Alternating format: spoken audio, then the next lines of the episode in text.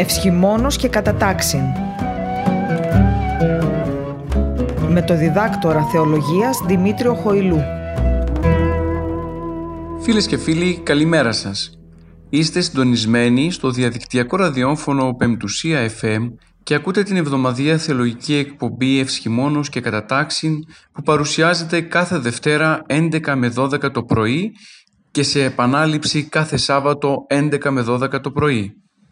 Στην επιμέλεια και παρουσίαση της εκπομπής είναι ο θεολόγος καθηγητής Δημήτριος Χοηλούς, ενώ στη ρύθμιση του ήχου είναι ο Κωνσταντίνος Ταλιαδόρος. Σε λίγες ημέρες θα εορτάσουμε τη μεγάλη εορτή του χριστιανικού κόσμου, την εορτή των Χριστουγέννων. Το γεγονός της γεννήσεως του Κυρίου θα ξαναφέρει η Εκκλησία μπροστά στα μάτια της ψυχής μας και θα μας καλέσει να προσκυνήσουμε μαζί με τους ποιμένες και με τους μάγους τον γεννηθέντα βασιλέα και να υμνολογήσουμε μαζί με τις στρατιές των ουρανίων αγγέλων την ανανθρώπιση του Θεού, της ειρήνης και της αγάπης. Στο νεογέννητο βρέφος της Βιθλεέμ θα δούμε τον τεχθέντα σωτήρα μας, τον ενανθρωπίσαντα Θεό. Σε αυτό το βρέφος θα αντικρίσουμε τη λύτρωση που απέστειλε ο Κύριος στο λαό αυτού, γιατί μέσα στο βρεφικό του σώμα δεν κρύβεται μόνο ο Θεός, αλλά και το πλήρωμα της σωτηρίας μας, η ανακαίνιση και η θέωση της φθαρτής μας φύσεως, η καινή κτήσης, ο άνθρωπος που γίνεται Θεός. Αυτό το μυστήριο της σωτηρίας και της λυτρώσεως όλων μας. Η παραπάνω θεολογική αλήθεια αποτελεί τον λόγο για τον οποίο η εορτή των Χριστουγέννων είναι η σπουδαιότερη εορτή μέσα στη διάρκεια του έτους. Μαζί με την εορτή του Πάσχα αποτελούν τους δύο μεγάλους πόλους γύρω από τους οποίους στρέφεται το λειτουργικό έτος. Το Πάσχα είναι η κορονίδα των κινητών εορτών ενώ τα Χριστούγεννα είναι η κορονίδα των ακίνητων εορτών. Φυσικά, σύμφωνα με τον Άγιο Ιωάννη τον Χρυσόστομο, η εορτή των Χριστουγέννων είναι η Μητρόπολη των εορτών, γιατί το γεγονός που εορτάζουμε κατά αυτήν είναι η προϋπόθεση όλων των άλλων σταθμών της σωτηρίας μας. Αυτό είναι απολύτως κατανοητό δεδομένου ότι αν ο Χριστός δεν γεννιούνταν, τότε δεν θα βαπτίζονταν, δεν θα δίδασκε, δεν θα θαυματουργούσε, ούτε θα έπασχε και θα ανίστατο για εμάς. Γι' αυτό ήδη με την γέννηση του Χριστού η σωτηρία του γένους μας έχει δυνάμει συντελεστεί. Η Θεία και η ανθρώπινη φύση έχουν ενωθεί εν Χριστώ. Ο Θεός και ο άνθρωπος Ιησούς Χριστός αποτελεί την ζώσα εικόνα και την εγγύηση της μελλοντικής σε Χριστό ανακεφαλαίωσης των πάντων. Εξαιτίας των παραπάνων, θα περίμενε κανείς πως η γιορτή των Χριστουγέννων θα πρέπει να είναι χρονολογικά και η πρώτη γιορτή του χριστιανικού ημερολογίου. Όμως, η γιορτή του Πάσχα και η καθεβδομάδα επανάληψή της, δηλαδή η Κυριακή, είναι πολύ αρχαιότερη από αυτήν των Χριστουγέννων. Στη σημερινή μας εκπομπή θα προσπαθήσουμε να κάνουμε μια ιστορική και θεολογική ανάλυση της εορτής των Χριστουγέννων. Ο λόγος που μας οδηγεί σε αυτήν την παρουσίαση είναι γιατί σύμφωνα με τον Άγιο Ιωάννη το Χρυσόστομο πολλοί γαρτασμένοι ορτάς άγουσι και τα ονόματα αυτών ίσαση τας δε υποθέσεις όθεν ετέχθησαν αγνοούσιν. Καταλαβαίνουμε λοιπόν ότι παρόλο που πέρασαν 2020 χρόνια από την ημέρα γεννήσεως του Ιησού, σήμερα πολλοί από εμάς τους πιστούς μέλη της Εκκλησίας αγνοούμε πολύ βασικά στοιχεία γύρω από την εορτή των Χριστουγέννων. Η σημερινή λοιπόν εκπομπή επιθυμεί να ξεκαθαρίσει ορισμένα θεολογικά και ιστορικά δεδομένα γύρω από τα γεγονότα της γεννήσεως του Κυρίου, ώστε να μπορούμε να στεκόμαστε πάνω σε αυτά με σιγουριά και έχοντας υπόψη μας τα βασικά στοιχεία της πίστεως της Ορθοδόξου παραδόσεως. Γι' αυτό και η παραπάνω διαπίστωση του Ιερού Χρυσοστόμου αποτελεί για μας μια προτροπή για καλύτερη εμβάθυνση στη γνώση της ιστορίας και των συνθήκων εξέλιξης καθώς και του θεολογικού περιεχομένου της εορτής των Χριστουγέννων. Μόλις στην προηγούμενη εκπομπή μας είχαμε αναλύσει την ιστορική πορεία του χριστιανικού εορτολογίου. Σήμερα θα εξειδικεύσουμε στη γιορτή των Χριστουγέννων ώστε να δούμε αυτή την ιστορική και θεολογική πορεία και να εξετάσουμε και το μήνυμα το οποίο δίνει η γιορτή των Χριστουγέννων σε κάθε εποχή. Ξεκινώντας λοιπόν θα εξετάσουμε πώς παρουσιάζεται η εορτή των Χριστουγέννων στην αρχαία Εκκλησία και ποια η ιστορική εξέλιξή της. Ενώ ταυτόχρονα θα δούμε και το ιδεολογικό πλαίσιο μέσα στο οποίο διαμορφώθηκε η γιορτή και το θεολογικό περιεχόμενό της.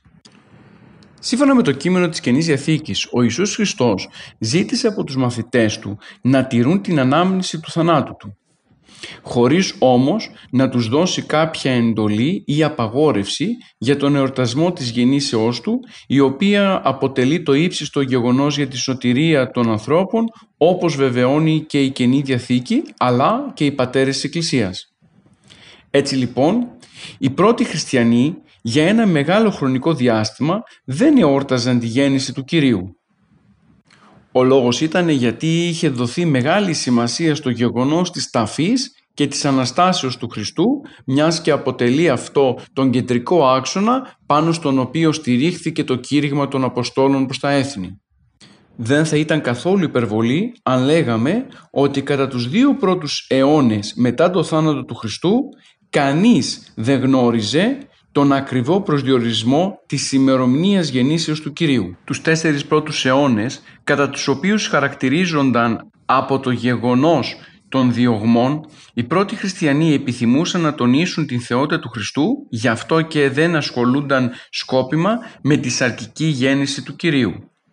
Ταυτόχρονα όμως απέφευγαν να εορτάσουν τις ημέρες των γενοθλίων και αυτό γιατί, για να μην συσχετιστούν με την αστρολογία και τη μαντεία των παγανιστικών συνηθιών της εποχής στην οποία ζούσαν. Ταυτόχρονα όμως, την εποχή κατά την οποία εμφανίστηκε ο χριστιανισμός ήταν σύνηθες φαινόμενο να γιορτάζονται τα γενέθλια των Ρωμαίων Αυτοκρατόρων. Έτσι για λόγους αποστασιοποίησης από το παραπάνω έθιμο, οι πρώτοι χριστιανοί δεν έδωσαν ιδιαίτερη σημασία στη σαρκική γέννηση του Κυρίου παρά μονάχα στο γεγονός της ταφής και της Αναστάσεως του Χριστού. Τα πράγματα αρχίζουν να αλλάζουν μόλις από τον 3ο αιώνα. Ο λόγος ήταν γιατί η πλειονότητα των χριστιανών ήταν εθνικοί ή και προέρχονταν από τις τάξεις των Ρωμαίων, οι οποίοι θεωρούσαν τους εορτασμούς των γενεθλίων ως στοιχείο του πολιτισμού τους. Φυσικά σε καμία περίπτωση η γέννηση του Κυρίου δεν έγινε το ίδιο αντιληπτή με τον οποιονδήποτε τρόπο γέννησης οποιοδήποτε ανθρώπου πάνω στον κόσμο. Γι' αυτό και από τον 3ο αιώνα και μετά αρχίζει να μεταβάλλεται η διαδικασία του εορτασμού των Χριστουγέννων και αυτό γιατί πλέον οι αντιρρήσεις που επικρατούσαν την εποχή της ιδωλολατρίας γύρω από τα γενέθλια των ανθρώπων και του Ιησού τώρα σιγά σιγά αρχίζουν και περιορίζονται γιατί παρατηρείται πως ο εορτασμός της γενέσεως του Κυρίου δεν έρχεται σε αντίθεση με το πνεύμα και τη θεολογία της Καινής Διαθήκης. Πριν προχωρήσουμε να εξετάσουμε το πότε καθιερώθηκε η εορτή των Χριστουγέννων για τη ζωή της Εκκλησίας, θα πρέπει να τονίσουμε πως η ακριβή ημέρα της γεννήσεως του Χριστού δεν μας είναι γνωστή από τα Ευαγγέλια. Από ενδείξεις που έχουμε από τον Ευαγγελιστή Λουκά, στο κεφάλαιο 2 του Ευαγγελίου του, δηλαδή μιλάει για απογραφή, ταξίδι επιτόκου γυναικός, παραμονή σε στάβλων ζώων, ποιμένες αγροαυλούντες και φυλάσσοντες στα σφυλακά της νυχτός, Φαίνεται ότι η γέννηση του Κυρίου δεν έγινε κατά τους χειμερινούς μήνες. Αυτό οδήγησε την Εκκλησία κατά τους πρώτους αιώνες ο εορτασμός της εορτής γεννήσεως του Κυρίου να γίνεται συνδεδεμένος με την εορτή των Θεοφανίων και εορτάζονταν τόσο στην Ανατολή όσο και στην Δύση 6 Ιανουαρίου με το όνομα Θεοφάνεια ή Επιφάνεια από το όνομα το οποίο δόθηκε στην γιορτή στις 6 Ιανουαρίου φαίνεται ξεκάθαρα πως η Εκκλησία ήθελε ακριβώς να αφιερώσει αυτήν την ε, ημέρα στην ανάμνηση της επιγής φανερώσεως του Ιού και Λόγου του Θεού γενικά και ιδιαίτερα σε ορισμένα γεγονότα της ζωής του στα οποία κατεξοχήν φανερώνονταν η θεότητά του. Έτσι η γέννηση του Χριστού, η προσκύνηση των μάγων, η βάπτιση στον Ιορδάνη με τον φανέρωση της Αγίας Τριάδος και το εγκανά θαύμα της μεταβολής του ύδατος σε ίνο αποτελούν κάποια στοιχεία τα οποία φανερώνουν την Θεία Δύναμη του Κυρίου. Από τα παραπάνω κατανοούμε πως η εορτή των Θεοφανίων υπήρξε στην αρχή μια συγκεντρωτική γιορτή μέσα στην οποία εορτάζονταν πολλά γεγονότα γύρω από την επίγεια ζωή του Χριστού. Γι' αυτό και η ονομασία της εορτής Θεοφάνεια ή Επιφάνεια βρίσκεται στον πληθυντικό αριθμό για να δείξει όλα εκείνα τα στοιχεία τα οποία αποδεικνύουν πως τελικά το γεννηθέν πεδίο δεν είναι ένας απλός άνθρωπος αλλά είναι ο σαρκωθής Υιός και Λόγος του Θεού που ήρθε στον κόσμο για να σώσει τον άνθρωπο από την αμαρτία και τον θάνατο. Ερχόμενοι τώρα στην ιστορική εξέλιξη και αναζήτηση του πότε για πρώτη φορά εορτάστηκε η γιορτή των Θεοφανίων, φτάνουμε περίπου στην τρίτη εκατονταετία στην περιοχή της Ανατολής και ιδιαίτερα στην Αίγυπτο. Η πρώτη μαρτυρία για την εορτή μας έρχεται από τον Άγιο Κλίμεντα τον Αλεξανδρέα στο έργο του Στρωματής, ο οποίος αναφέρει ότι οι οπαδοί του γνωστικού Βασιλίδη γιόρταζαν στην Αλεξάνδρεια τη βάφτιση του Κυρίου. Πρέπει οι οπαδοί του Βασιλίδου να γιορτάζανε το γεγονός αυτό στις 20 Μαΐου ή στις 20 Απριλίου. Ο Βασιλίδης και οι οπαδοί του γιορτάζανε ως ερετικοί την βάπτιση του Κυρίου γιατί σύμφωνα με την ερετική διδασκαλία τους πίστευαν ότι ο Χριστός μέχρι τη βάπτισή του ήταν ένας απλός άνθρωπος υποκείμενος στην αμαρτία και ότι τελικά έγινε Υιός του Θεού κατά την ώρα της βαπτίσεως με την κάθοδο του Αγίου Πνεύματος πάνω σε Αυτόν.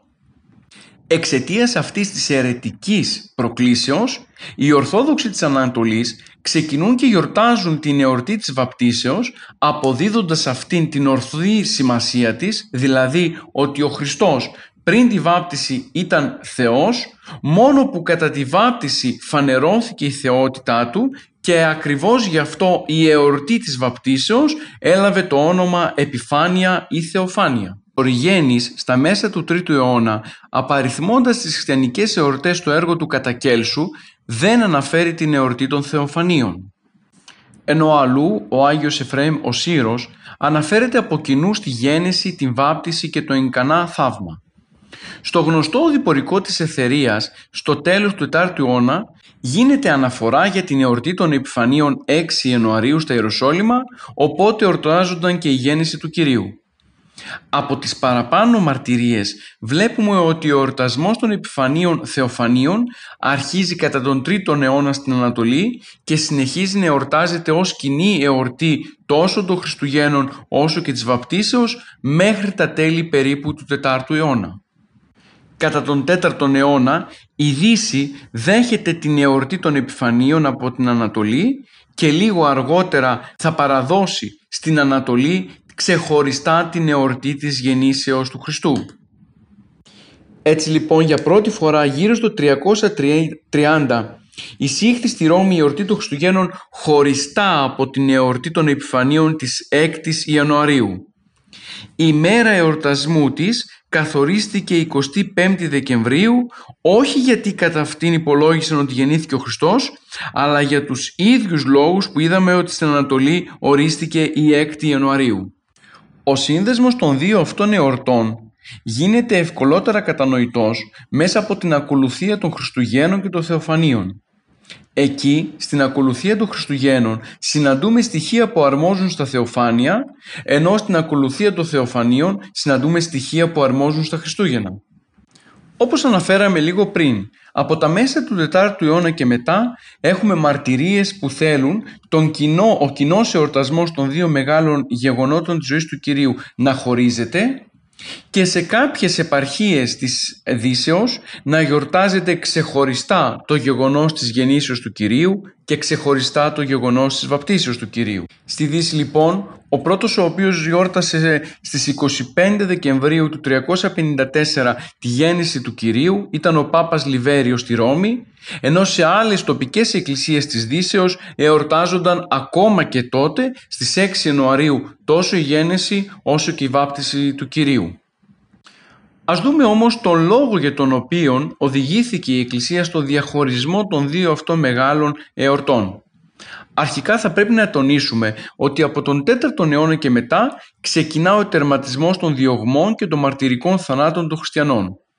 Αποτέλεσμα αυτής της εξέλιξης ήταν να αρχίσουν σιγά σιγά να υποχωρούν οι ενθουσιαστικές εσχατολογικές τάσεις και να εκτιμάται όλο και περισσότερο η ανθρώπινη ζωή και άρα η ημέρα της γεννήσεως να αρχίσει να γίνεται πιο σεβαστή με συνέπεια να καθιερωθεί και ο ορτασμός των Χριστουγέννων. Ο δεύτερος λόγος που οδήγησε στον διαχωρισμό μεταξύ της γεννήσεως του Κυρίου και της βαπτίσεως ήταν καθαρά ποιμαντικός λόγος.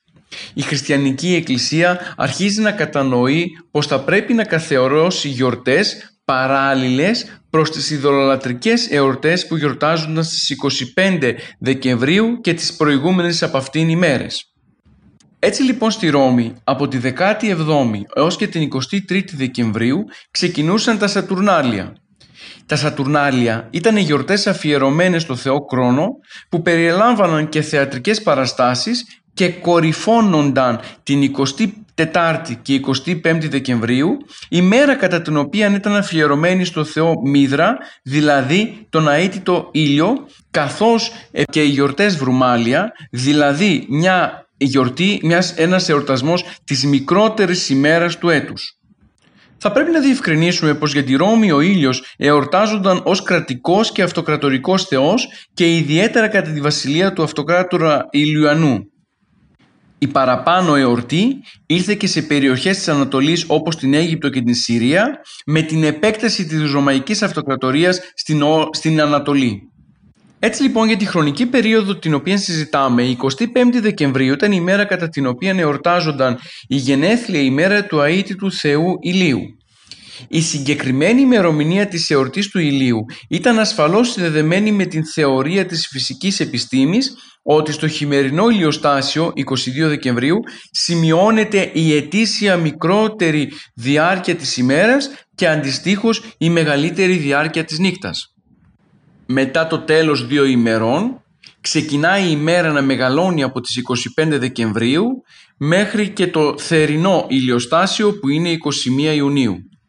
Εξαιτίας του παραπάνω φυσικού και επιστημονικού γεγονότος θεωρήθηκε ότι κατά το χειμερινό ηλιοστάσιο ο ήλιος που θεωρούνταν θεός για εκείνη την εποχή ξεκινά την νικηφόρο πορεία του και ξαναγεννιέται, γι' αυτό και θεωρήθηκε η μέρα αυτή ως γενέθλια ημέρα του ηλίου και εορτάζονταν από τις ιδωλολάτρες του τετάρτου αιώνα πανηγυρικά.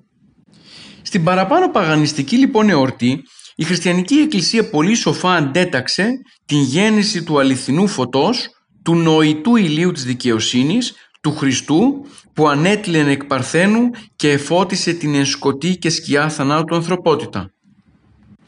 Την αλλαγή της ημερομηνίας, καθώς και το νέο νόημα στην εορτή, το επέβαλαν ο Μέγας Κωνσταντίνος, ο οποίος σε αντίθεση με τους προκατόχους του, επιθύμησε να λατρεύει πλέον όχι τον ειδωλολατρικό Θεό Ήλιο, αλλά τον δημιουργό του, σώμ, του σύμπαντος Θεό Λόγο, τον Χριστό, τον Ήλιο της δικαιοσύνης. Άλλωστε αυτή η αλλαγή ήταν απόλυτα συμβατή και με την θεολογία της Παλαιάς Διαθήκης, μιας και στον προφήτη Μαλαχία στο κεφάλαιο 4 στίχο 2 διαβάζουμε «Και ανέτειλεν ημίν της φοβουμένης το όνομά μου ήλιος της δικαιοσύνης» παραπάνω προφητεία του Μαλαχία. Δηλώνει ουσιαστικά πως η αλλαγή μεταξύ του ειδωλατρικού Θεού ήλιου και του ήλιου της δικαιοσύνης που είναι ο Υιός και ο Λόγος του Θεού είναι μια φυσιολογική αλλαγή στο πλαίσιο της θεολογίας και της ζωής της Εκκλησίας. Με αυτόν τον τρόπο οι χριστιανοί της εποχής ξεκίνησαν να εορτάζουν κατά την ημέρα αυτή, δηλαδή την 25η Δεκεμβρίου που ήταν αφιερωμένη από τους ειδωλολάτρες στον αίτητο Θεό Ήλιο, ξεκίνησαν να γιορτάζουν τη γέννηση του Κυρίου ημών Ιησού Χριστού, ο οποίος ονομάζονταν όχι μόνο ήλιος της δικαιοσύνης, αλλά και φως τόσο από τους προφήτες όσο και από τους Ευαγγελιστές, κάτι το οποίο διαπιστώνουμε μέσα στα κείμενα της Παλαιάς και της Καινής Διαθήκης. Ο προφήτης Ισαΐας διασώζει μέσα στις προφητείες του το γεγονός πως ο λαός ο πορευόμενος σε σκότη είδε φως μέγα, οι κατοικούντες εν χώρα και σκιά θανάτου φως λάμψη εφημάς. Ενώ στα κείμενα του Καταλουκάν Ευαγγελίου εκεί αναφέρεται ο Χριστός ως φως εις αποκάλυψη εθνών ως φως εξύψους επιφάνε της εν σκότη και σκιά θανάτου καθημένης, του κατευθύνε τους πόδα Σιμών οδών ειρήνης. Ενώ ο Ιωάννης στο Ευαγγέλιό του αναφέρει τον Κύριο ως το φως του κόσμου. Ήταν μάλιστα τόσο επιτυχής ο συνδυασμός αυτός μεταξύ του ειδωλατρικού Θεού ήλιου και του νοητού ηλίου της δικαιοσύνης που ήταν ο Υιός και ο Λόγος του Θεού ώστε μέσα σε λίγα χρόνια η εορτή των Χριστουγέννων διαδόθηκε σε όλο σχεδόν το χριστιανικό κόσμο. Από τη Ρώμη διαδόθηκε στην Δύση. Γύρω στα 376 την βρίσκουμε στις εκκλησίες της Αντιοχίας και της Κεσαρίας, της Καπαδοκίας, ενώ το 431 την συναντάμε στα Ιεροσόλυμα και από εκεί μεταφέρθηκε σε όλες τις εκκλησίες της Ανατολής, εκτός φυσικά από την Αρμενική.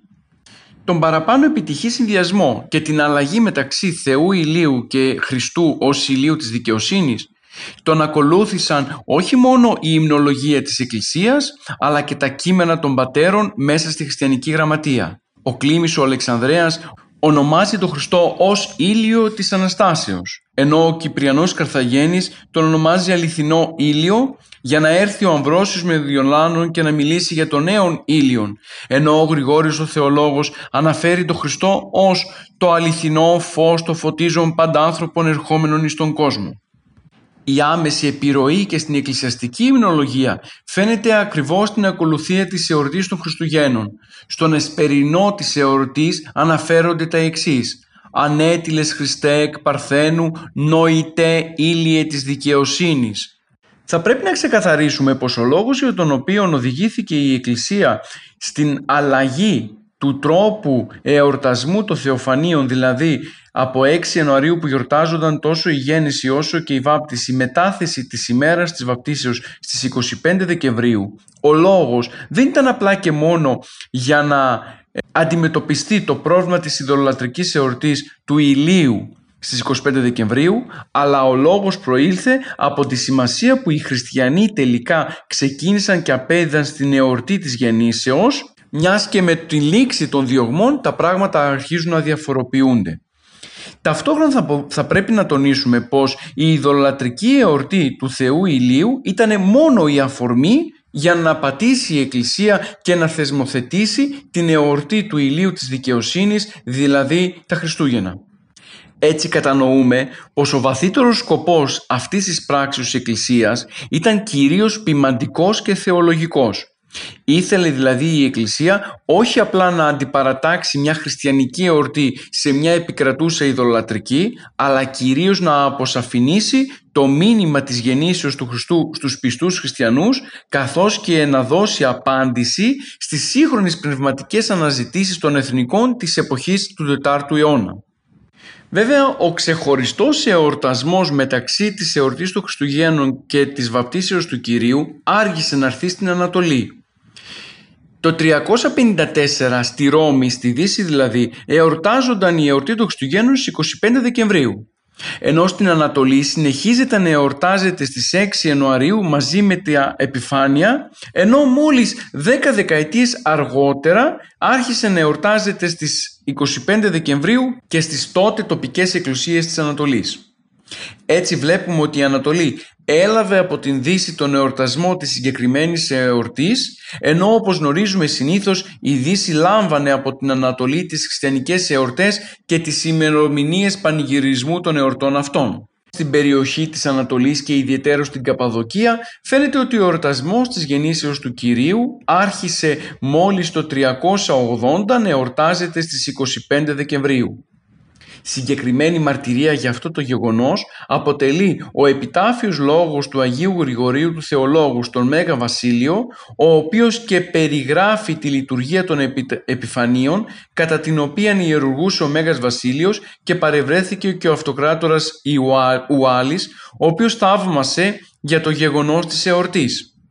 Όλη αυτή η περιγραφή γίνεται το 382 μετά Χριστόν αν και ο Άγιος Γρηγόριος ο Θεολόγος στον επιτάφιο λόγο του προς τον Μέγα Βασίλειο αναφέρεται στη λειτουργία των επιφανίων, βλέποντας μια ομιλία του που την ονομάζει «Η στα Θεοφάνεια ή του γενέθλια του Σωτήρος», κατανοούμε ότι με τον τίτλο Θεοφάνεια ο Άγιος εννοούσε την ημέρα της γεννήσεως του Κυρίου, δηλαδή την εορτή των Χριστουγέννων ξεκάθαρη αναφορά γύρω από τον χωρισμό μεταξύ εορτής της βαπτίσεως του Κυρίου και της εορτής των Χριστουγέννων αποτελεί ο λόγος του Αγίου Γρηγορίου Νήσης στον αδελφό του Μέγα Βασίλειο, τον επιτάφιο λόγο δηλαδή, ο οποίος εκφωνήθηκε την 1η Ιανουαρίου του 381 και αναφέρει την εορτή των Χριστουγέννων ως εορτή ξεχωριστή από αυτήν την εορτή της βαπτίσεως. Με την κίνηση του αυτοκράτορα Ουάλι και την άνοδο στον αυτοκρατορικό θρόνο του Θεοδοσίου του Μεγάλου εκλέγεται ως Πατριάρχης Κωνσταντινούπολεως ο Άγιος Γρηγόριος ο Θεολόγος. Έτσι ο εορτασμός των Χριστουγέννων ως ξεχωριστή εορτή από τα Θεοφάνεια και ο πανηγυρισμός του στις 25 Δεκεμβρίου εισάγεται στην Εκκλησία της Κωνσταντινούπολεως από τον Άγιο Γρηγόριο τον Θεολόγο. Στα κείμενα συναντάμε πως για πρώτη φορά γιορτάστηκε η εορτή του Χριστουγέννων στις 25 Δεκεμβρίου του 379 όπου και ο Άγιος Γόριος ο Θεολόγος εξεφώνησε τρεις ομιλίες κυρίως για τα θεο, στα, ή στα Θεοφάνεια ή του γενέθλια του Σωτήρους. Την ομιλία στα Άγια Φώτα και την ομιλία στο Άγιο Βάπτισμα. Μάλιστα, οι καταβασίες της εορτής των Χριστουγέννων «Χριστός γεννάτε δοξάσατε» αποτελούν κομμάτι της ομιλίας του Αγίου Γρηγορίου του Θεολόγου προς τιμήν της γεννήσεως του Κυρίου στις 25 Δεκεμβρίου. Ενώ στην Κωνσταντινούπολη τον εορτασμό των Χριστουγέννων τον φέρνει ο Άγιος Γρηγόριος ο Θεολόγος, στην εκκλησία της Εντιοχίας ο εορτασμός των Χριστουγέννων στις 25 Δεκεμβρίου εισάγεται από τον Άγιο Άντο Χρυσόστομο. Οι πληροφορίες που έχουμε μέσα από τις ομιλίες τους σχετικά με την εορτή των Χριστουγέννων είναι ακριβείς σε αντίθεση με ομιλίες άλλων πατέρων. Έτσι λοιπόν, ο Άγιος Ιωάννης ο Χρυσόστομος εκφωνεί στις 25 Δεκεμβρίου του 386 ομιλία εις την γενέθλιον ημέρα του Σωτήρος και μέσα σε αυτήν ξεκαθαρίζεται πως θεωρεί ως ημέρα γενέσεως του Κυρίου την 25η Δεκεμβρίου και αναφέρει μάλιστα ότι η γιορτή έγινε γνωστή στην Αντιόχεια κατά την τελευταία δεκαετία κάτι το οποίο αποτελεί πολύ ενδιαφέρον για την ιστορία της εορτής στην Ανατολή. Ενώ όμως στην Κωνσταντινούπολη και στην Αντιόχεια η, η ξεχωριστή εορτή των Χριστουγέννων εισήχθη πολύ νωρίς, στην Εκκλησία των Ιερουσαλήμων ο κοινός εορτασμός Χριστουγέννων και Θεοφανίων διατηρήθηκε για μεγάλο χρονικό διάστημα την εισαγωγή του ξεχωριστού εορτασμού Χριστουγέννων και Θεοφανίων εισήγαγε ο Πατριάρχης Ιερουσαλήμων Ιουβενάλιος, ο οποίος μάλιστα επενείται από τον Βασίλειο Σελευκία σε κάποια ομιλία για αυτή του την πρωτοβουλία. Υπάρχει πεποίθηση πως ο λόγος που οδήγησε τον Ιουβενάλιο να ακολουθήσει το παράδειγμα των άλλων εκκλησιών ήταν ο πανηγυρισμός των Θεοφανίων, δηλαδή της, του κοινού εορτασμού Χριστουγέννων και Βαπτίσεως, ο οποίος απαιτούσε λιτανία, πράγμα το οποίο δυσκόλευε την παράδοση της Εκκλησίας των Ιεροσολύμων. Η παραπάνω δυσκολία που προαναφέραμε βρίσκεται στο γεγονός ότι ήταν αδύνατο να τελεστούν δύο λιτανίες ταυτόχρονα στη Βιθλεέμ και στον Ιορδάνη λόγω της απόστασης των δύο αυτών περιοχών από τα Ιεροσόλυμα. Εξαιτίας λοιπόν αυτής της δυσκολίας αναγκάστηκε ο τότε Πατριάρχης Ιεροσολύμων Ιουβενάλιος να διαχωρίσει τις δύο αυτές εορτές Χριστούγεννα και Θεοφάνεια ακριβώς για να μπορεί να γίνεται η λιτανία τόσο στη Βιθλεέμ όσο και στον Ιορδάνη τον ποταμό. Τον 6ο αιώνα λοιπόν έχουμε τη μαρτυρία του Γρηγορίου του Τουρόνης για την τέλεση λιτανίας στον Ιορδάνη κατά την 6η Ιανουαρίου με κυριότερο σημείο την εορτή της βαπτίσεως του Χριστού. Η οριστική καθιέρωση του διαχωρισμού μεταξύ Χριστουγέννων και Θεοφανίων εμφανίζεται την εποχή του Αγίου Σοφρονίου Πατριάρχου Ιεροσολύμων όπου κατά την περίοδο αυτή έχουμε πλέον, έχει καθιερωθεί πλέον οριστικά στα Ιεροσόλυμα ο ξεχωριστός εορτασμός Χριστουγέννων και Θεοφανίων. Από όλα τα παραπάνω συνάγεται το συμπέρασμα ότι στην Ανατολή ο εορτασμός των Χριστουγέννων στις 25 Δεκεμβρίου εισήχθη από τα τέλη του 4ου αιώνα μέχρι τα μέσα του 5ου αιώνα. Ενώ 6 Ιανουαρίου διατηρήθηκε η εορτή της βαπτίσεως του Κυρίου.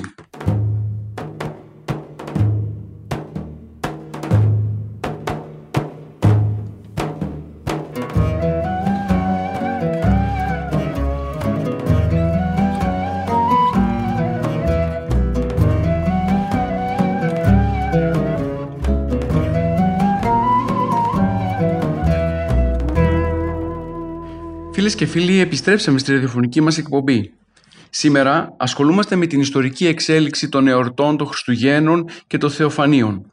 Στο πρώτο ημίωρο της εκπομπής μας τονίσαμε ότι μέχρι τον, και τον 4ο αιώνα οι δύο παραπάνω εορτές εορτάζονταν από κοινού με την ονομασία Επιφάνεια στις 6 Ιανουαρίου ενώ από τον 4ο αιώνα και μετά οι δύο εορτές Χριστουγέννων και Θεοφανίων χωρίστηκαν και η μεν εορτή των Χριστουγέννων εορτάζονταν στις 25 Δεκεμβρίου αντικαθιστώντας τον ιδωλολατρικό εορτασμό του Θεού Ηλίου με τον ήλιο της δικαιοσύνης που είναι ο Χριστός ενώ η εορτή των Θεοφανίων παρέμεινε στις 6 Ιανουαρίου. Ο παραπάνω κοινός εορτασμός της 6η Ιανουαρίου οφείλεται στις χριστιανικές αντιλήψεις που επικρατούσαν στους πρώτους μετά Χριστόν αιώνε. Η χριστιανική αντίληψη για τον άνθρωπο και την ανθρώπινη ζωή, ιδιαίτερα κατά την εποχή των μαρτυρίων και των ισχυρών εσχατολογικών ενθουσιασμών, δεν έδινε τόσο τη σημασία στη σωματική γέννηση και στην εγγέννη σωματική ζωή, όσο στην πνευματική γέννηση που θεωρείται η βάπτιση και στον σωματικό θάνατο ως γέννηση για την αιώνια πνευματική ζωή. Γι' αυτό και ο θάνατος καταρχάς των μαρτύρων και στη συνέχεια όλων των Αγίων ονομάζονταν γενέθλιος ημέρα. Από αυτό καταλαβαίνουμε γιατί η Εκκλησία άργησε να χωρίσει τις δύο εορτές και γιατί οι πρώτοι χριστιανοί των πρώτων αιώνων δεν αισθάνονταν την ανάγκη να θεωρήσουν ιδιαίτερη εορτή την ημέρα της γεννήσεως του Κυρίου και να την εορτάσουν ξεχωριστά, αλλά την συνεόρταζαν με το σπουδαίο γεγονός της βαπτίσεως του Κυρίου. Στο πρώτο ημίωρο αναφέραμε και τους ποιμαντικούς και θεολογικούς λόγους που οδήγησαν την Εκκλησία στον παραπάνω διαχωρισμό των δύο εορτών ώστε να μπορούν τα γεγονότα να εορτάζονται σωστά και να μην δημιουργείται οποιοδήποτε θεολογικό πρόβλημα μέσα στη ζωή της Εκκλησίας. Η παραπάνω τώρα διάδοση του χωρισμού των δύο εορτών δικαιολογείται και από το γεγονός της ιστορικής παράδοσης της Εκκλησίας. Συνεπώς, αν η γέννηση του Κυρίου έγινε στις 25 Δεκεμβρίου, τότε ο Ευαγγελισμός της Θεοτόκου θα έπρεπε να έγινε πριν από 9 μήνες, δηλαδή την 25η Μαρτίου και η σύλληψη του προδρόμου την 23η Σεπτεμβρίου, ώστε ο πρόδρομος ο οποίος ήταν 6 μήνες μεγαλύτερος από τον Χριστό να γεννηθεί την 24η Ιουνίου. Το παραπάνω σκεπτικό δικαιολογείται από το εξής γεγονός. Ο Ζαχαρίας, ο οποίος ήταν ιερέας και πατέρας του Τιμίου Προδρόμου, ενημερώθηκε για τη μέλουσα σύλληψη του βαπτιστού όταν μπήκε μέσα στα Άγια των Αγίων για να θυμιάσει. Εκεί, σύμφωνα με το Καταλουκάν Ευαγγέλιο κεφάλαιο 1 στίχη 9 ως 11, είδε έναν άγγελο ο οποίος και τον ενημέρωσε πως η Ελισάβετ ήταν έγκυος στον Ιωάννη τον Βαπτιστή. Ο Ζαχαρίας λοιπόν είναι αρχιερέας και μπαίνει στα Άγια των Αγίων μια φορά το χρόνο, στην γιορτή του εξυλασμού. Η γιορτή του εξυλασμού σύμφωνα με το εβραϊκό ερτολόγιο τοποθετείται περίπου στις 23 Σεπτεμβρίου. Έτσι λοιπόν, 23 Σεπτεμβρίου έχουμε την σύλληψη του προδρόμου, 25 Μαρτίου έχουμε τον Ευαγγελισμό της Θεοτόκου το μηνύ το έκτο, 24 Ιουνίου έχουμε τη γέννηση του προδρόμου και μετά από 6 μήνες έχουμε τη γέννηση του Χριστού στις 25 Δεκεμβρίου. Από την παραπάνω ανάλυση γίνεται κατανοητό πως οι εορτές οι οποίες συνδέονται με τη γέννηση του Χριστού τοποθετούνται πλέον τώρα μέσα στο χριστιανικό εορτολόγιο σε συγκεκριμένες ημερομηνίες και έχοντας κατά νου όλα τα ιστορικά δεδομένα. Σε αυτό το σημείο είναι καλό να κάνουμε μία αναφορά στο διαχωρισμό των δεσποτικών και θεομητορικών εορτών μέσα στο χριστιανικό εορτολόγιο. Μέσα στο έτος υπάρχουν διάφορες δεσποτικές εορτές και θεομητορικές εορτές. Με τον όρο δεσποτικές εορτές ονομάζουμε όλες εκείνες τις εορτές οι οποίοι έχουν ως κεντρικό πρόσωπο το πρόσωπο του Δεσπότου Χριστού. Ενώ θεομητορικές εορτές είναι όλες εκείνες οι εορτές οι οποίες είναι προς τιμή της Θεοτόκου. Οι δεσποτικές εορτές χωρίζονται σε κινητές και ακίνητες. Ακίνητες εορτές είναι όλες εκείνες οι οποίες έχουν σταθερή ημερομηνία εορτασμού και συνδέονται με το γεγονός της γεννήσεως ενώ κινητές εορτές είναι όλες εκείνες οι δεσποτικές εορτές οι οποίες δεν έχουν σταθερή ημερομηνία εορτασμού και συνδέονται με το γεγονός του εορτασμού του Πάσχα. Παραδείγματος χάρη, το Πάσχα δεν έχει σταθερή ημερομηνία και είναι κινητή εορτή. Η Ανάληψη που είναι 40 μέρες μετά το Πάσχα δεν έχει σταθερή ημερομηνία και είναι και αυτή κινητή εορτή, καθώς και η Πεντηκοστή και αυτή δεν έχει σταθερή ημερομηνία γιατί είναι 50 μέρες με το Πάσχα και θεωρείται και αυτή κινητή εορτή. Θεωρούμε καλό πως πρέπει να αναφερθεί και αυτό για να μπορεί ο ακροατής μας να κατανοεί το σύνολο και το είδος των εορτών που υπάρχουν μέσα στο Ορθόδοξο Χριστιανικό Εορτολόγιο. Ας έρθουμε να δούμε τώρα τα ονόματα με τα οποία συναντάμε μέσα στα κείμενα των πατέρων και, στη ζωή της, και στην ζωή της Εκκλησίας τις εορτές τόσο των Χριστουγέννων όσο και των Θεοφανίων. Μέσα στη ζωή της Εκκλησίας μας έχουν διασωθεί διάφορες ονομασίες για τις παραπάνω δύο εορτές. Έτσι έχουμε ονομασίες όπως γενέθλιο ημέρα, τα θεοφάνια, τα επιφάνεια ή και τα φώτα. Ο Μέγας Βασίλειος μιλώντας για την εορτή της γεννήσεως του Χριστού την ονομάζει γενέθλιο ημέρα ενώ ο Αστέριος Αμασίας αναφερόμενος την ίδια εορτή λέγει γενέθλιον εορτάζομεν. Με την έκφραση γενέθλιο ημέρα συνδέονται όλα εκείνα τα γεγονότα που έχουν σχέση με μια ιερή φανέρωση και ως εκ τούτου λαμβάνουν θρησκευτική χρειά. Την αποσαφήνιση του όρου γενέθλια ημέρα τη χρησιμοποιεί για πρώτη φορά ο Άγιος Γρηγόρης ο Θεολόγος, ο οποίος θέλοντας να δηλώσει την ημέρα της φανερώσεως του Θεού στους ανθρώπους διαγεννήσεως, χρησιμοποιεί τη λέξη γενέθλια ως όρο τεχνικό.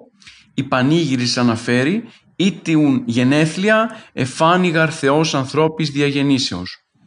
Με αυτόν τον τρόπο γίνεται μια προσπάθεια να εισαχθεί μέσα στο λειτουργικό λεξιλόγιο μία λέξη η οποία χρησιμοποιούνταν πριν από τον αρχαιοελληνικό ιδωλατρικό κόσμο.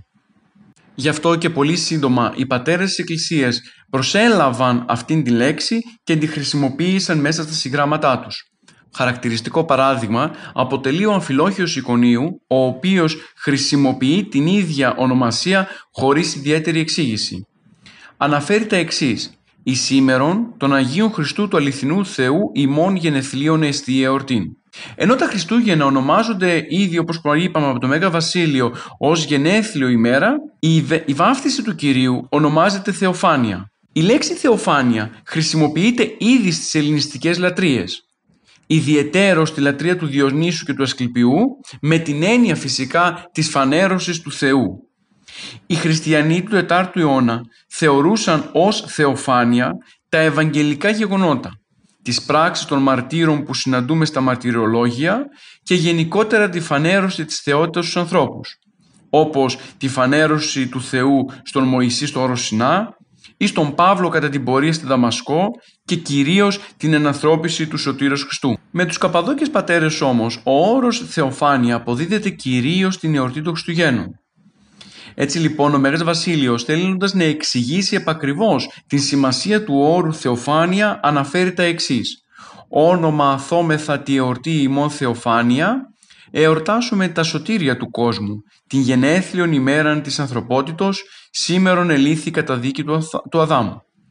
Η φράση όμως που ο Ιερός Πατέρας χρησιμοποιεί, την εορτή ημών, δεν μας βοηθά να αντιληφθούμε εάν με τη λέξη Θεοφάνεια χαρακτηρίζει την πανήγυρη της 25ης Δεκεμβρίου ή της 6ης Ιανουαρίου. Στο ίδιο μήκος κύματος βρίσκεται και ο Άγιος Γρηγόριος ο Θεολόγος, ο οποίος με την ίδια σαφήνεια χρησιμοποιεί για την 25η Δεκεμβρίου την, ε, τον όρο Θεοφάνεια.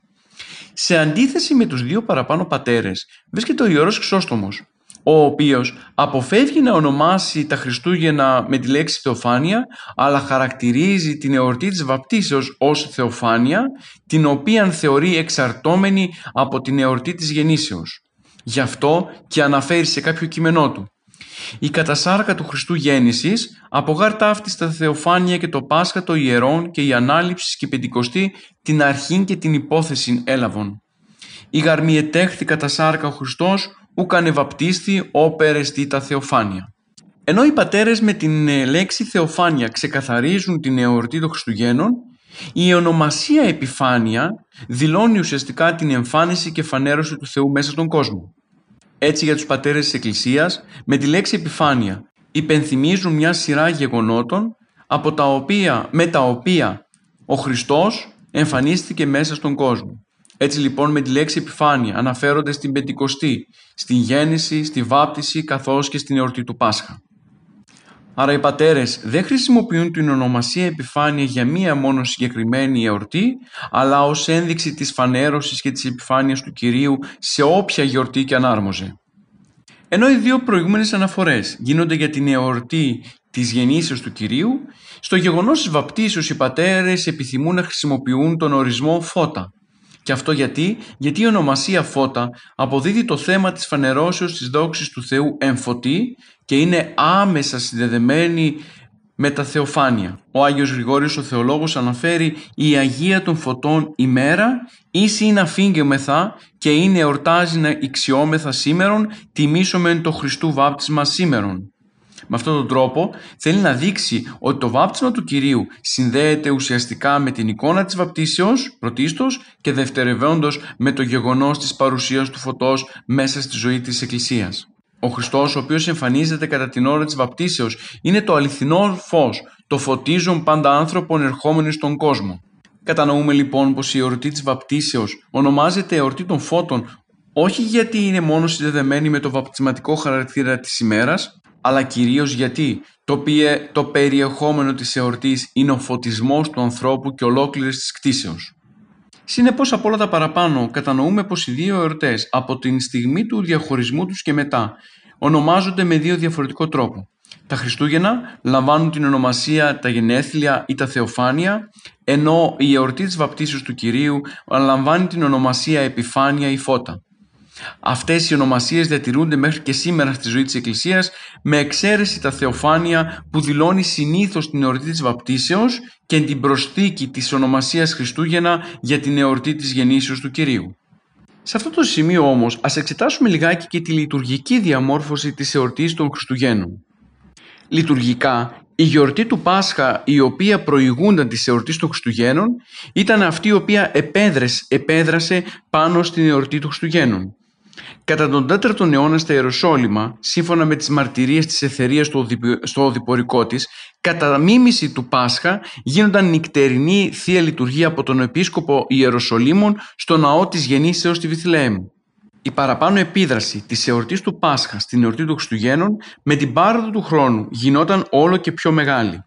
Στη σημερινή μορφή των ακολουθιών που έχουμε στην Εκκλησία μας μπορούμε εύκολα να διακρίνουμε τον βαθμό και τα στοιχεία των επιδράσεων ιδίως στην προεόρτιο περίοδο την οποία και διερχόμεθα. Η, η προηγούμενη Κυριακή η χθεσινή δηλαδή ημέρα, θεωρείται προπαρασκευαστική για την εορτή των Χριστουγέννων και ονομάζεται Κυριακή των Αγίων Πατέρων. Εδώ πατέρες δεν εννοούνται οι πατέρες της Εκκλησίας, αλλά η κατασάρκα πρόγονοι του Χριστού και μάλιστα ο γενάρχης Αβραάμ. Με την πάροδο των ετών, το θέμα της παραπάνω Κυριακής περιέλαβε τελικά όλους τους προ-Χριστού δικαίους της Παλαιάς Διαθήκης προγόνους ημί του Χριστού. Ως Ευαγγελική περικοπή διαβάζεται η γενεαλογία του Χριστού που περιέρχεται στο πρώτο κεφάλαιο του κατά Ευαγγέλιο και ως αποστολική περικοπή η προς Εβραίους επιστολή που αναφέρεται στα παθήματα των μαρτυρηθέντων δια της πίστεως ανδρών της Παλαιάς Διαθήκης, δηλαδή η προς Εβραίους κεφάλαιο 11, στίχη 9 10 και 32 40. Η τάση να αναπτυχθεί μια προπαρασκευαστική περίοδο για την προετοιμασία της εορτής των Χριστουγέννων οδήγησε ώστε να μετατεθούν μέρος του, θέ, του θέματος της εορτής των Χριστουγέννων σε δύο Κυριακές πριν την εορτή των Χριστουγέννων. Έτσι, οι Κυριακές των Αγίων Πατέρων έγιναν δύο. Η μία ονομάστηκε Κυριακή πρώτης γεννήσεως του Χριστού, ενώ η άλλη ονομάστηκε Κυριακή των Προπατόρων. Έτσι γίνεται κατανοητό πως όλος ο Δεκέμβριος έχει ένα προεόρτιο χαρακτήρα είναι αφιερωμένος στην Παλαιά Διαθήκη, στους προφήτας και στους προπάτορες του Χριστού την περίοδο της αναμονής του Μεσσία.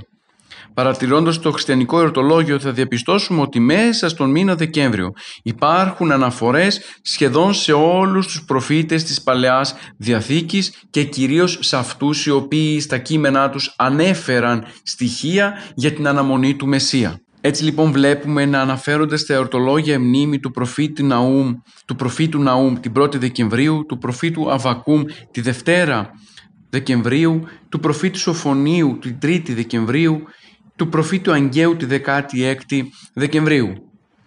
Ο επηρεασμός των Χριστουγέννων από το Πάσχα φαίνεται και στο γεγονός της νηστείας. Τα Χριστούγεννα καταρχήν απέκτησαν μια ολιγοήμερο προπαρασκευαστική νηστεία που κατά τον 7ο αιώνα εξαιτίας του προτύπου της Μεγάλης Τεσσαρακοστής έγινε και αυτή τεσσαρακονθήμερος η οποία και αρχίζει από τις 15 Νοεμβρίου. Εκείνο όμως το οποίο δίνει το στοιχείο το προπαρασκευαστικό και το, προ... και το προεόρτιο σε όλη την περίοδο από τις 15 Νοεμβρίου μέχρι και την 25η Δεκεμβρίου αποτελεί το γεγονός της ύπαρξης συγκεκριμένων ύμνων που παρεμβάλλονται στις ακολουθίες του Εσπερινού, του Όρθρου και του Αποδείπνου των ημερών αυτών. Γι' αυτό από την 21η Νοεμβρίου και μετά ξεκινούν και ψάλλονται οι καταβασίες των Χριστουγέννων Χριστός γεννάτε δοξάσατε ενώ από την 26η Νοεμβρίου και μετά προστίθεται και το προεόρτιο κοντάκιο η Παρθένος σήμερον των προαιώνιων λόγων. Από την 30η Νοεμβρίου και μετά ξεκινάει πλέον η παρεμβολή και άλλων προεορτίων τροπαρίων τα οποία προετοιμάζουν τον πιστό χριστιανό στον εορτασμό του μεγάλου δεσποτικού γεγονότος που είναι η γέννηση του Κυρίου. Η επιρροή του Πάσχα στην γιορτή των Χριστουγέννων φαίνεται στο γεγονός ότι η βδομάδα πριν από την εορτή των Χριστουγέννων παίρνει χαρακτήρα και πλέκεται κατά τη μίμηση της πριν του Πάσχα Μεγάλης Εβδομάδος. Τα προεόρτια τριώδια, οι κανόνες, οι ψαλμοί, τα απόδειπνα, όλα είναι ποίηματα του σημεών του μεταφραστού και όλα αυτά εξαρτώνται και κατά την ακροστοιχίδα τους από το περιεχόμενο που συναντάμε στα αντίστοιχα τριώδια της Μεγάλης Εβδομάδος. Χαρακτηριστικό παράδειγμα μίμησης της περίοδου του Πάσχα είναι η ακολουθία των μεγάλων εορτών του Εσπερινού της παραμονής του Χριστουγέννων. Η ακολουθία των μεγάλων εορτών του Χριστουγέννων έχει γίνει σύμφωνα με το πρότυπο των μεγάλων εορτών της Μεγάλης Παρασκευής και του Μεγάλου Ισπερινού του Πάσχα. Αξίζει να αναφέρουμε ένα στοιχειρό των ένων της προηγούμενης Κυριακής η οποία ήταν αφιερωμένη στους προπάτορες του Χριστού μέσα στο οποίο αναφέρεται ξεκάθαρα ο πρεόρτιος τόνος της χαράς και της ελπίδας για την επικείμενη γέννηση του Χριστού και η οποία συνδυάζεται άριστα με το μνημόσυνο των προφητών και των πρωτουνόμου πατέρων. Το πρώτο λοιπόν στοιχειρών των ένων της προηγούμενης Κυριακής, δηλαδή της Κυριακής των Προπατόρων, βρίσκεται στον ήχο πλάγιο του πρώτου προς το χέρι ασκητικών. Εκεί μέσα λοιπόν αναφέρονται τα εξής «Άρον σου την φωνήν αληθώς, Σιών Θεού η Θεία Πόλης και κήρυξον πατέρων την Θεία Μνήμην, συν Αβραάμ, Ισαάκ, Ιακώβ, τιμώσαν των αίδημων, Ιδούσιν Ιούδατε και Λεβί μεγαλύνομεν, μοσύν των μέγαν ααρών το θεσπέσιον και γερέρωμεν. Συ Δαβίδ Ιησούν Σαμουήλ, πάντε στην προεόρτιον Χριστού θείαν ένεσιν, ύμνης εν θέης κροτούντες την παραυτού αγαθότητος, τυχήν εξετούμεν του παρέχοντος τον κόσμο το μέγα έλεος. Το συγκεκριμένο στοιχειρό μας υπενθυμίζει ακριβώς τους προπάτορες του Χριστού, δηλαδή τον Αβραάμ, τον Ισαάκ, τον Ιακώβ, τον Ιούδα, τον Λεβί, τον Μωσίν, τον Ααρών, τον Δαβίδ, τον Σαμουήλ και όλους εκείνους όσοι είχαν προηγηθεί και ανέμεναν τον ερχομό του Χριστού στον κόσμο για να ζήσει ο άνθρωπος στην σωτηρία. Συμπερασματικά λοιπόν θα μπορούσαμε να πούμε πως οι εορτές των Χριστουγέννων και των Θεοφανίων μέχρι τον 4ο αιώνα εορτάζονταν από κοινού το 330 για πρώτη φορά στη Ρώμη άρχισε να εορτάζεται στις 25 Δεκεμβρίου η γέννηση του Κυρίου ξεχωριστά από την εορτή των Θεοφανίων η οποία και συνέχισε να εορτάζεται στις 6 Ιανουαρίου και έλαβε έκτοτε χαρακτήρα βαπτισματικό. Σταδιακά μέχρι τα μέσα του 6ου αιώνα όλες οι τοπικές εκκλησίες υιοθέτησαν οριστικά αυτή τη διάκριση του εορτασμού αναλύοντας κανείς τις πατερικές ομιλίες γύρω από τις δύο παραπάνω εορτές, κατανοούμε εύκολα πως η θεολογία της Εκκλησίας κατά τον 4ο αιώνα στηρίζονταν πάνω στο γεγονός της ανθρωπίσεως του Ιησού Χριστού, το οποίο συνοψίζονταν στην ομολογία ότι ο Θεός Λόγος ενυνθρώπισε ή να ημείς θεοποιηθόμεν. Φτάνοντας σιγά σιγά στο τέλος της σημερινής μας εκπομπής, είναι καλό να τονίσουμε πως οι εορτές των Χριστουγέννων και των Θεοφανίων δεν προσφέρονται για συναισθηματικές αναλύσεις. Θα πρέπει να συνειδητοποιήσουμε τη ζωτική σημασία τους, και να συμμετάσχουμε στα εορταζόμενα γεγονότα.